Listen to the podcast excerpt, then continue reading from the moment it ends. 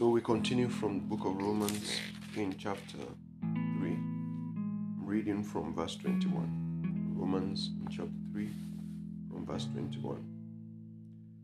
But now the righteousness of God apart from the law is revealed, being witnessed by the law and the prophet, meaning the laws and the prophet is a witness to the righteousness of God. You know, the law being the first five books Genesis, Exodus, Leviticus, Numbers, and Deuteronomy. The prophets following after that, all the prophets that God had called, the judges and the prophets. You know, so that is actually called the laws and the prophets. Okay? Even the righteousness of God through faith in Jesus Christ to all and on all who believe. For there is no difference it is the righteousness of God through faith in Jesus.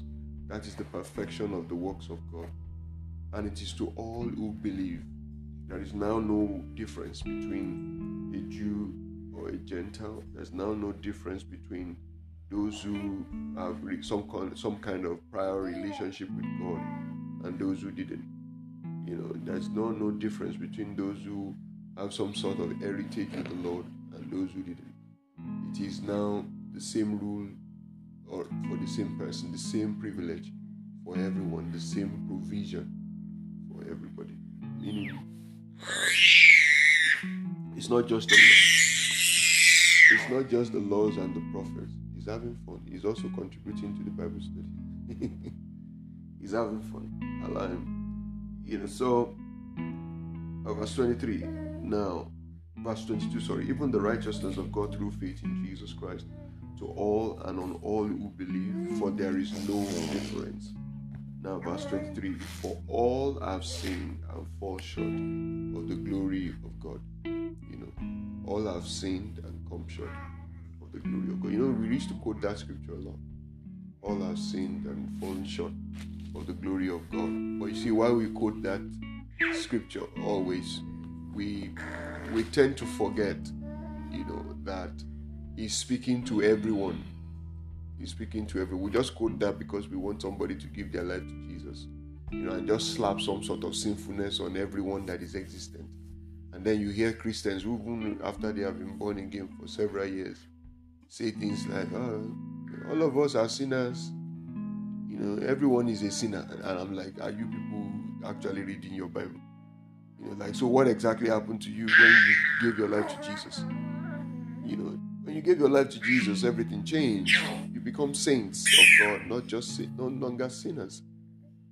You know, so it is vital for us to understand that that scripture there he was talking about was Paul describing everyone before Jesus came. You know, everyone before Jesus came, even those who walked faithfully in the law. You know, those who kept the law faithfully the Jews who are the heritage of the laws and the prophet, and the Gentiles who they had to bring the gospel to after a while, who didn't have it originally. You know, all have sinned. Well, you see, as at some point the sinner had been changed or transformed into saints. You know, so that scripture is not, not does not mean that everybody is a sinner and we are all perpetually sinner until Jesus comes. What does that mean? Then what, what is the whole idea of Jesus coming? What is the whole idea of Christ coming to fulfill the law? You know, so that we are no longer, you know, sinners, as it were. You know, we are saints. You know, the whole idea was for us for him to turn us from sinners into saints. You know, so no one should, you know, give that as a perpetual excuse that uh, we are all sinners. You know, eh? For the shortcomings, you know, not give that as a perpetual excuse for shortcomings. Right, verse 24 being justified freely by the grace through the redemption that is in Christ Jesus. So the justification is not coming now by the abundance of obeying the law or trying to to to you know by our own willpower or strength try to do the law. No, that's not how it is coming. Justification now comes through the redemption that is in Christ Jesus, whom God set forth as a propitiation for his blood by his blood through faith to demonstrate his righteousness because of his forbearance, God had passed over the sins that were previously committed. You see, God passed over it. That's He's now become our Passover lamb. Jesus has now become the sacrifice once and for all. He's become the reason why God will overlook and forget what it is that we were, you know, and then deal with us as a new person completely. Deal with us as a fresh person completely. Right? You know, so has made a propitiation you know, by his blood through faith to demonstrate his righteousness because of his forbearance. God had passed over the sins that were previously committed to demonstrate at the present time, now, to demonstrate at the present time his righteousness, that he might be just and the justifier of the one who has faith in Jesus. So now by faith. No one is is already justified. You know, we now all enter into justification, you know, through Jesus, as in justification, you know, because of faith in Jesus, because that we believe, we believe, you know, we are ju- we are we be- we are saved because we believed. We're justified by faith. You know, saved by by believing, justified by faith. You know, you know, I've shared before that there's a big difference between believing and having faith. Believing is that there's an evidence, an empirical evidence to support that thing. And so when they tell it to you because there's an evidence, you believe. All right? That God can save. Has He saved before? Yes. Are there evidences that He has saved before? Yes. So you believe that God can save. That was why God was angry with Israel that after doing all this wondrous work in Egypt, after bringing them out with a mighty hand of power, after sustaining them and preserving them in the wilderness for how long they were there, giving them water from the rock, giving them meat even in the middle of setting a table in front of them in the middle of the wilderness of the desert, and then they, they still had the gumption not to believe. What else does He want to do for you people now to believe? It's like God making provision for you, you and I you know, it's like God uh, giving us, you know, protection. You know, it's like God saving us from accident. It's like God telling us, don't do that, you know, and you eventually find out why God said you should not do that thing. It's like all those kind of things happening, and you have all kinds of empirical evidence that God is truly and genuinely interested in your life. And then you still choose to now believe, not believe anymore. And that way, I don't even know whether God is still in, God likes me. Don't know whether I, I am important to Him. You know, you know, I have a friend that used to say that to me, and I'm like, see, don't go there. How else do you want to know that God is on your side? Do you understand? How else do you want to know that God is with you? I mean, yeah, he, he didn't ask you to have faith from the beginning. He asked you to believe. And then he, even when you were yet sinner, Christ already died for you. So why are you now not believing? Mean, there's an evidence that He already loved you. He gave His life for you. You know, aside that, even when you were still sinner, whatever sinner means, He was still answering your prayers. The things you asked for, He gave. The things you wanted, you got. Do you understand that? And some of these people that are even righteous before God, they are still praying God for those things, and those things has not been released from heaven for them. But you got it, even though you were still a sinner. So how else do you want to? What else do you need to believe that God truly, truly is for you and not against you. That is actually what pisses God off. Like, okay, kí ló tún wá? Like, what else do I do to you? What else do I do for you? For you to believe. So salvation comes by believing. But justification comes by faith because justification is a step further. You know, if you've read basic discipleship, you know, uh, is that praise the Lord? We say hallelujah to it. All right. You know, if that is that discipleship, if you've, familiar with discipleship from you know very well vast discipleship ministers, and those who do discipleship a lot, you know, you will see you will see it there that the first thing is salvation. Then they will talk about after salvation, sanctification. After sanctification, they begin to grow gradually to get to what you call justification. If you read it in scripture in verbatim, let's not even follow what we see as trend. You know, the Bible says, many are, he has called, he has chosen. Uh, you know, and then those he has chosen, he has what, you know, uh, justified, and then the ones he justified, he glorifies. You know, so the chosen in that context is sanctification. It's called that salvation. It's chosen that's sanctification, then justification, and then glorification. You know, so in the con- in the full context of things, God is you know faith is how you get justified. Then you now now that you have been saved, you now have to be able to believe. I mean, sorry, have faith that if He said so, then it's final. Have faith that He said so, and it's final. You know, it was Pastor Poju Oyemade that was giving an analogy, and that analogy really, really, you struck a chord with me. You know, it was like if you are sitting in this, as you are seated in this church auditorium right now, and you have a a, a text message on your phone, ping ping, and you checked it, it says your account has been credited with one billion dollars or one billion naira or whatever. Do you understand? What will happen to you? Your countenance will change. If but in fact, you might even jump up and start running up and down like ah ó ti ṣe o bàbá ti ṣe o. Ah. But then he asked have you seen the money? No. Have you collected the money in your hand? No. As it as the thing finally landed in your hand.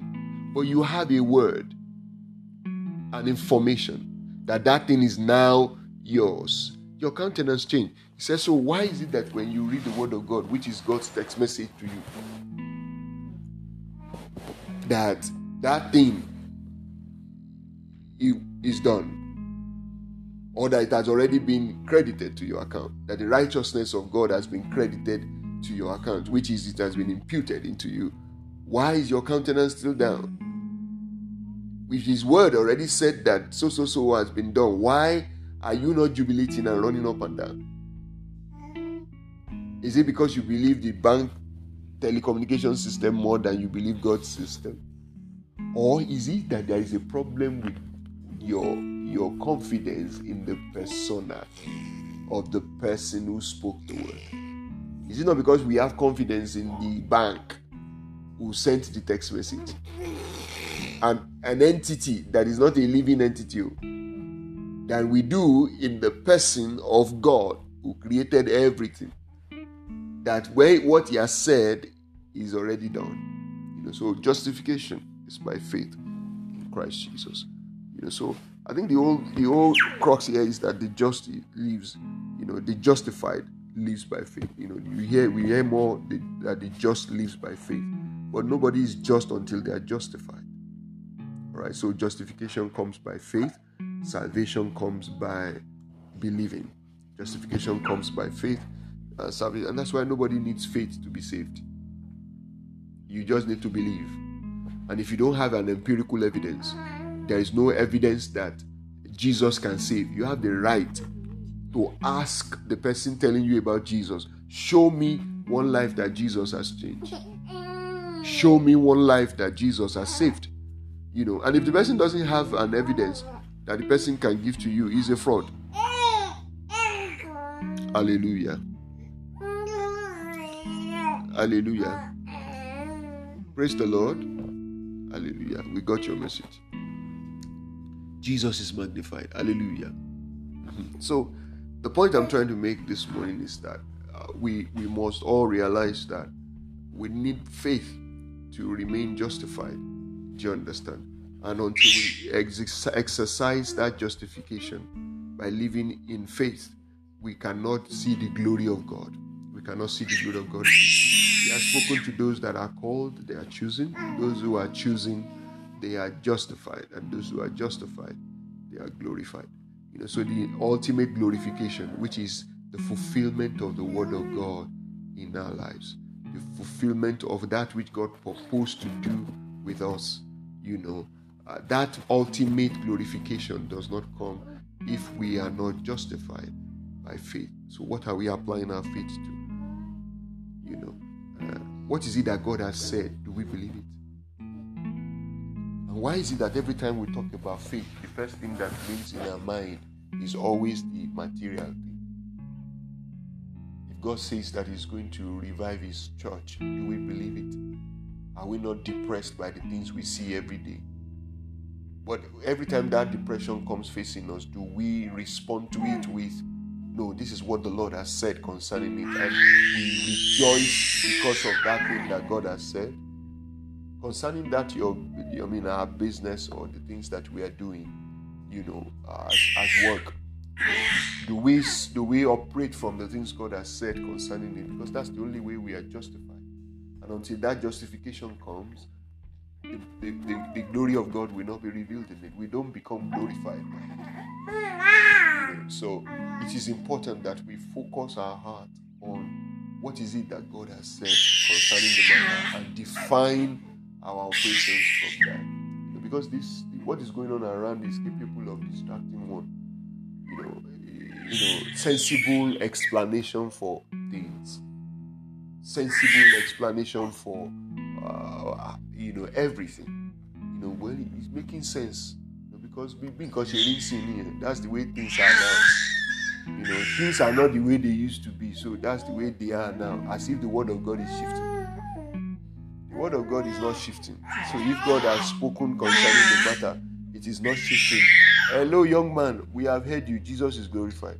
Thank you. Mm. So, at the end of the day, it boils down to uh, our confidence and trust in the person who spoke those words that we are redeemed, that we have been redeemed, and that our lives can be what He has said, and that what He has spoken concerning us is the most important thing. That, what He has said concerning us is the most important thing. The Lord will continue to help us in the mighty name of Jesus. We will fulfill destiny in the mighty name of Jesus. Have been saved by the grace of God. We have been saved by believing in that grace. Uh, may we be justified by the word that He has spoken as well. In the mighty name of Jesus. In faith, may we be justified. In Jesus' mighty name. So this morning, let's just let's just pray to the Lord and ask the Lord to be gracious to us, to be kind towards us, that God should please increase our faith increase our capacity to operate from His perspective. Increase our capacity to operate from His perspective. Increase our, our capacity. Come on, we're praying this man. We're. Oh, let's pray. Increase our capacities, you know, to do the will of God. Increase our capacity to, to operate based on what God has said concerning us. Increase our capacities you know, in, in fulfilling the counsel of God in our lives in this season and in the seasons to come. In the mighty name of Jesus. In the mighty name of Jesus. In Jesus' mighty name, we are praying. Amen. Everlasting Father, we're grateful this morning. We are thankful for the message that we have received. In that, God, you have saved us, oh God, by faith. Mean, you have saved us by your grace. And now, in faith, we are justified. We ask that, Father, let that process of justification begin in our lives bring us to a place of glorification by your word. In Jesus' name. Let your word begin to come to pass in our lives. In the mighty name of Jesus. Let your will begins to get done in our lives. In the name of Jesus. We thank you, faithful Father. To you be all the glory and praise. In Jesus' mighty name we are praying. Amen and amen and amen.